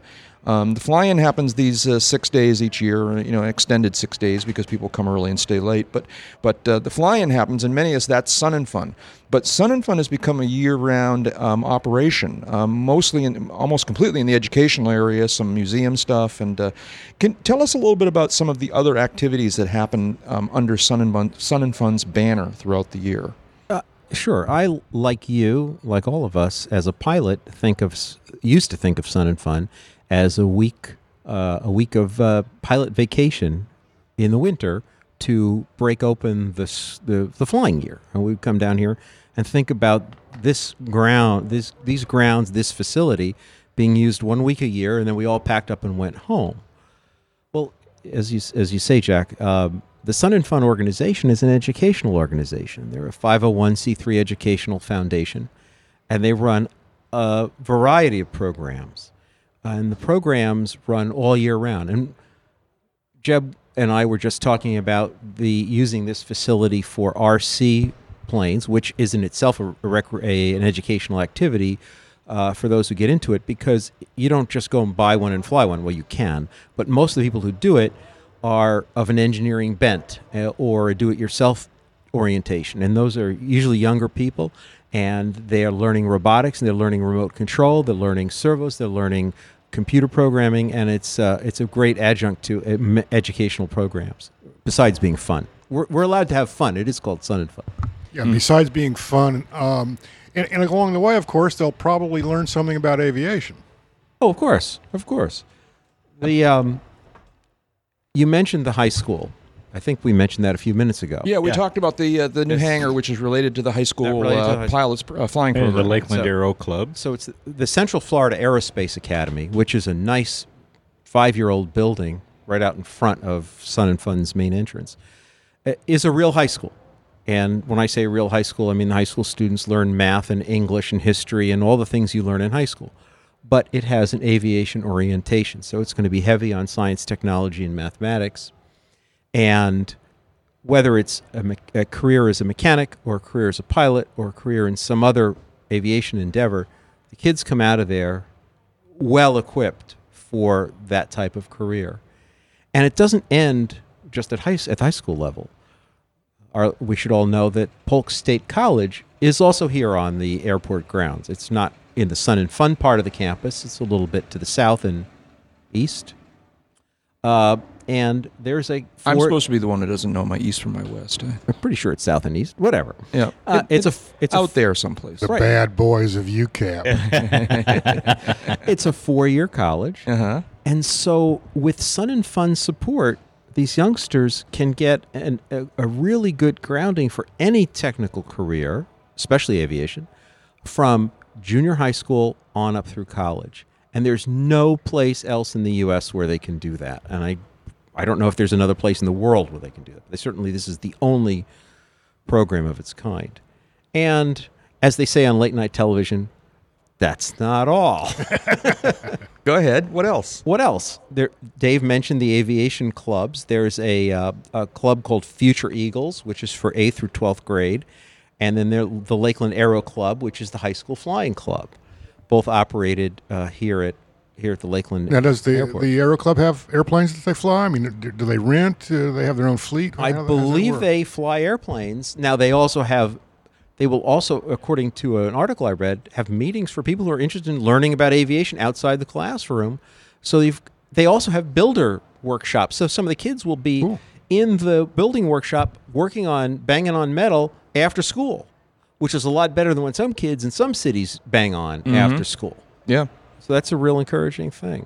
There's, of course, a scholarship program, uh, which has benefited. Let's see, they've given away $430,000 in career oriented scholarships and 2.1 million back into the local educational system here in Polk County. Just a few, few little random tidbits of That's- impact. That's, very encouraging. And so most of the pilots who are walking around here going, you know, I think I'll buy this plane, I'll buy that plane, are not thinking about the $2 million in educational activity that is sponsored by these exhibitors and our, our, uh, our wristbands. What else we have? School tours. Um, the Florida Aviation Museum is here on the grounds, Mhm. and they bring uh, youngsters in from other schools to come in here and get a little exposure to aviation. And it's a two way street. The educators who work here in the high school and the college will go around to other schools in Florida to bring education, aviation education out to those programs. Another, I bet you most people don't know about that one. Yeah, I wasn't aware of that. Uh, there's an annual aerospace educators workshop where high school teachers are invited to come down here for a week. I don't, I may be a less than a week, a couple of days, and attend a workshop on how to bring aerospace education into their own programs. Another little known program. There are all these little programs that have been ongoing, and it's not, they're not secret, but we just normally don't, are not aware of them. Well, and the, the grounds host several interim events unrelated to the educational uh, uh, mission, like uh, the pigs when pigs fly, Pigs Fly south. South, right? Yeah. Uh, barbecue and fly-in event. They have uh, an event here for aficionados of antique automobiles. Yeah, I think they had S- some mu- of them that some mu- of that they do all together. They'll have a barbecue, a car show, uh, motorcycles, and airplane show same weekend. I think they had a, a Mustangs and Mustangs Yeah, yeah. Uh, event one point. What else? There are summer camps, both week long and day camps for day camps for the little ones. So so you know it, it's all to get kids into aviation. Yeah. And we talk a lot. We as pilots, we in the aviation community talk a lot about our declining pilot population. How many times have we had th- that discussion on this podcast? Countless. uh, two, maybe. Yeah, right. And I'm after this is over, I'll hold him down. Y'all can kick him. Yeah, we'll, we'll beat him. We'll beat him. But the point is, Sun and Fun is doing something about it and succeeding, and and that's so rare and so uh, refreshing, and it's a great place to. We should support it. Yeah, Absolutely. we should. We should. And and all these programs, I would imagine, if you go to the uh, sun-n-fun.org website, um, and and you'll be able to find your way to uh, Yep. descriptions and information and schedules and It may take a little hunt and peck to find your way around because there's a bunch of web pages, but but it's all there one way or another. yeah, yeah, very Here- very cool. Here's one last tidbit on, and then we'll move on to something else. yes. The uh, he said is the new moderator. uh, Bad boy. Bad boy, boys. bad That's what boys. the uh, Sun and Fun organization um, commissioned a study by two professors at the Florida Southern College um, to f- determine what the economic impact of this organization to the region, and it's not just Polk County, but the central F- re- Central Florida region. And these two professors uh, calculated, and this was published in the Ledger newspaper, which is the local Lakeland newspaper I got a good friend works there. back in February, they calculated, and they think they were conservative, uh, $137 million local impact. Each year. Yes, per year. That's that's significant. That's And- you're and- hire, hiring teachers and buying supplies and running And, programs. and as as economically viable as other parts of this state may appear, that's nothing to sneeze at. And, No. and and well, I mean, very necessary for this area of the state. and this week-long fly-in is, of course, as we know, the largest, one of the largest conventions in Central Florida, and the largest in Polk County. Right. Well, that's great. Thank you for filling us in on that. I, I you know, I mean, I've sort of, I'm sort of peripherally aware of it, but uh, I, I, it's, I think people should pay more attention to it because it's interesting that there's way more to Sun and Fun than just the flying. Well, it's like that line about the weather. A lot of us talk about the pilot population problem. Here's a group of people that are doing a tremendous amount about the pilot population problem. yeah. Jim, if you're, if you would, um, Yeah, sure. may I ask you about your ultralight? Sure. Okay. Um, that was code. I was. I wanted to make sure he was comfortable tell, Yeah, no, talking about this a little bit. Um, so uh, we, we've been. This happened some time ago, and you've told us the story um, offline, Mm-hmm. and and we've talked about sharing it on the podcast because I think it's educational and instructional and and interesting. Um, and I'm, so- I'm not sure it's any of those. I think it's a. I think it's a. Uh, it's a cautionary tale, maybe. Maybe. right. All right.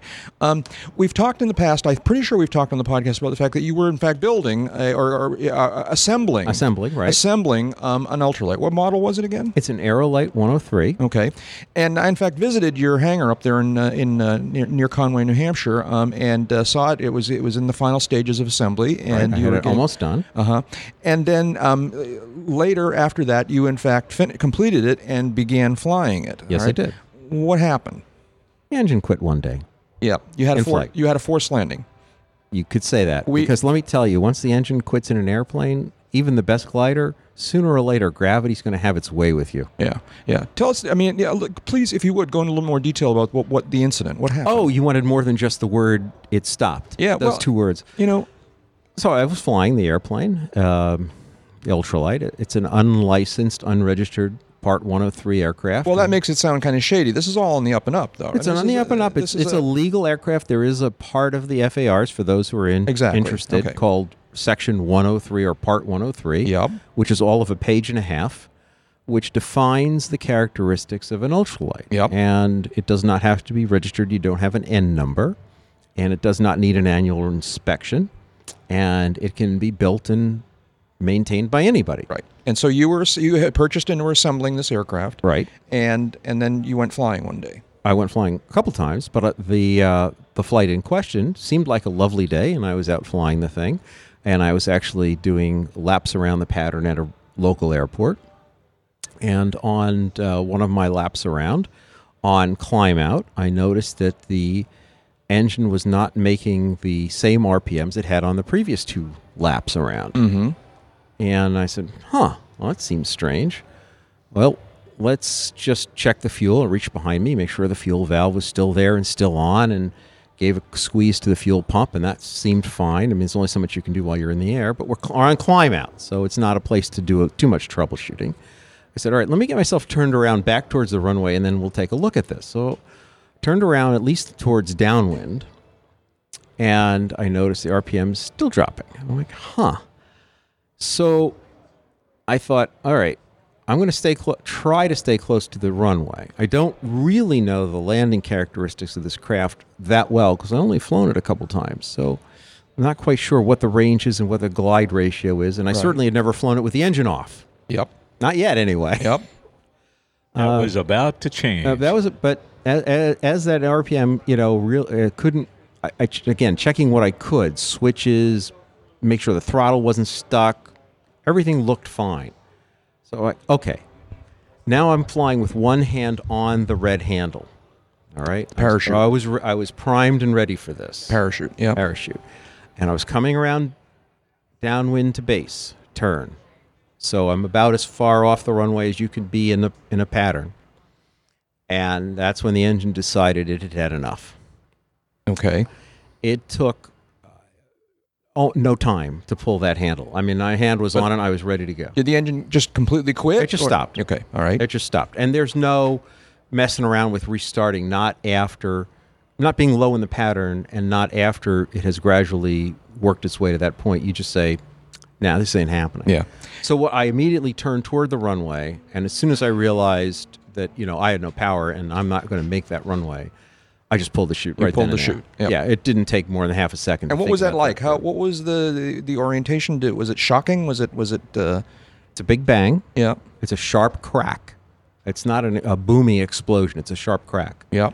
and all of a sudden you're you're in the bushes and going sl- and you know the I don't know how to explain it. It's So you- say say how can you you know how did how did it feel or how did it happen? It it doesn't happen in slow motion. Yeah. There are the trees and bushes below you, and there's the runway over there. Uh, you're going down. You're going down fast because an ultralight, by its nature, is not a very streamlined or uh, aerodynamic thing. Mm-hmm. It just isn't. So you went down in in the trees. I hit into into trees and and low brush uh, a few hundred feet off the end of the runway. Okay. Were you hurt? I scraped my leg uh, climbing out of the brush, actually, but no, not from the crash, Mhm. or not from the short stop. The parachute really helped. It, the, the parachute snagged on some branches and slowed me down. Okay. So, it, so there was no abrupt stop. All right. It really helped cushion that impact. right. And then what became of the aircraft? The aircraft wasn't in real great shape. It didn't- It's a fabric aircraft. Mm-hmm. Um, The trees tore it up. pretty well. Yeah. So I, uh, somebody that I know in the area wanted the parts for another project, and uh, I made a deal and uh, Okay. got myself out of it. I didn't feel like hauling it out of the woods and redoing it at Sure. that point. I was Sure. a little, kind of a little depressed about the whole thing because it was so new. Yeah. Yeah. So somebody offered me something for it, and I said, "You know what? It's all yours." So what's the lesson learned here? Um, okay, a couple things. Am I allowed to? Na- can I name the manufacturer of the engine? It's okay with me. So this had a Hirth motor, H I R T H. It's made in Germany, and there's an importer in the U.S. who makes it. And so before I go too much further, I'm sure many people have had Hirth motors and had much happiness with them. I have no doubt about it. Uh, the Hirth motor has, uh, I found out later, and this is the lesson learned, is you wish you knew all about your motor beforehand, not after the fact, has a reputation for needing retorquing every few hours. Every few hours. Hours. Yeah, Okay. Yeah, I don't know of other engines that need to be retorqued. The heads need to be retorqued every few hours. Okay. So that's a lesson learned. It's like know your engine. Mm-hmm. I probably then had I when I do this again, um, I'd like it to be an airplane that I either assemble myself or design myself or really get into the maintenance myself. Here was an as you say, I assembled it, but I assembled someone else's design with their motor and their wings and so on. So I don't feel like I knew it well enough. Now I don't know when you can know your engine well enough, but I'll bet Jeb can tell when his engine hiccups the slightest bit because he's got so much experience with it. And I did not have that. The first few hours with any airplane, with any engine, on any airplane, um, everybody's learning. The engine's learning, the operators are learning, the mechanics are learning. Um, infant mortality happens. Yep. And and everyone here, you know, is very curious about how this happened, and just grateful you're still uh, uh, uh, in one piece. Oh, thank you. Yeah. I'm no more grateful than I am. Well, thank you for sharing that with us. I, it's uh, you know, it, I think we all learn from these things, and uh, and uh, I'm glad I- it, I- you it know, I turned learned- out reasonably well. But I learned from talking with other experimental and ultralight pilots, especially Dave, that you know these are commonplace in this world. And and I met one gentleman who's very active in ultralights, and he says he's had twelve engine failures in one ship or another. And so, you know, what do you do with that information? You know, one thing says is you should never fly it near trees, always fly it in a desert. Well, I don't live in a desert, so I don't have that option. you only live in the White Mountains of New Hampshire, right? Yeah, it's a little hard to go flying in the desert. So Yeah. you do have trees. You know, some of the lessons aren't always applicable in that sense, but you try to learn. And, and I'm not out of aviation. I've still got my, I've got two people waving. Um,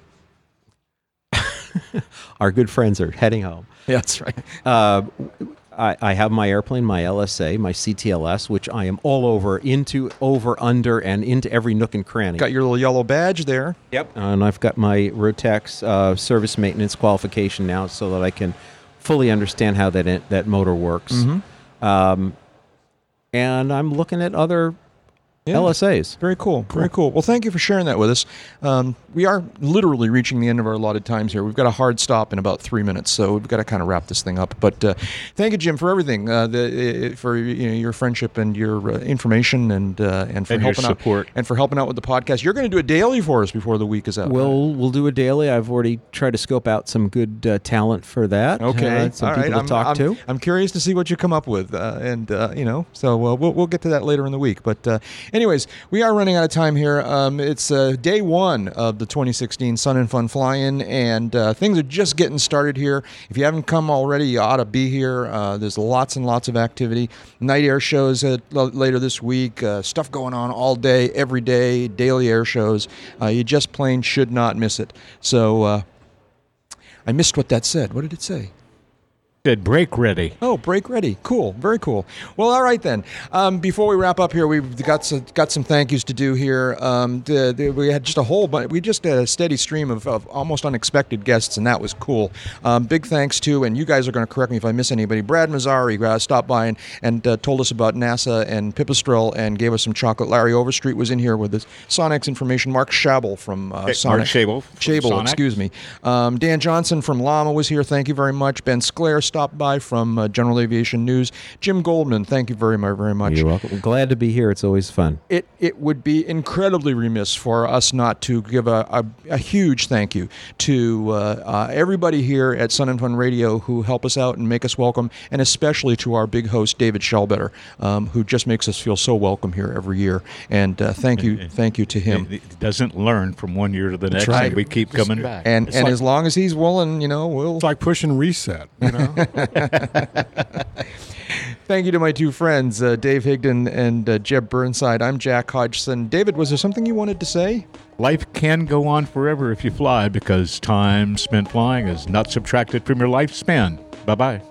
And that's it for this episode of Uncontrolled Airspace. Uh, I, that's just really enough talking. L- let's. Oh, D- D- Jeb. Tango Yankee Mike Foxtrot. Tango Yankee Mike Foxtrot. Absolutely. Uh, that's enough talking. Let's go fly in.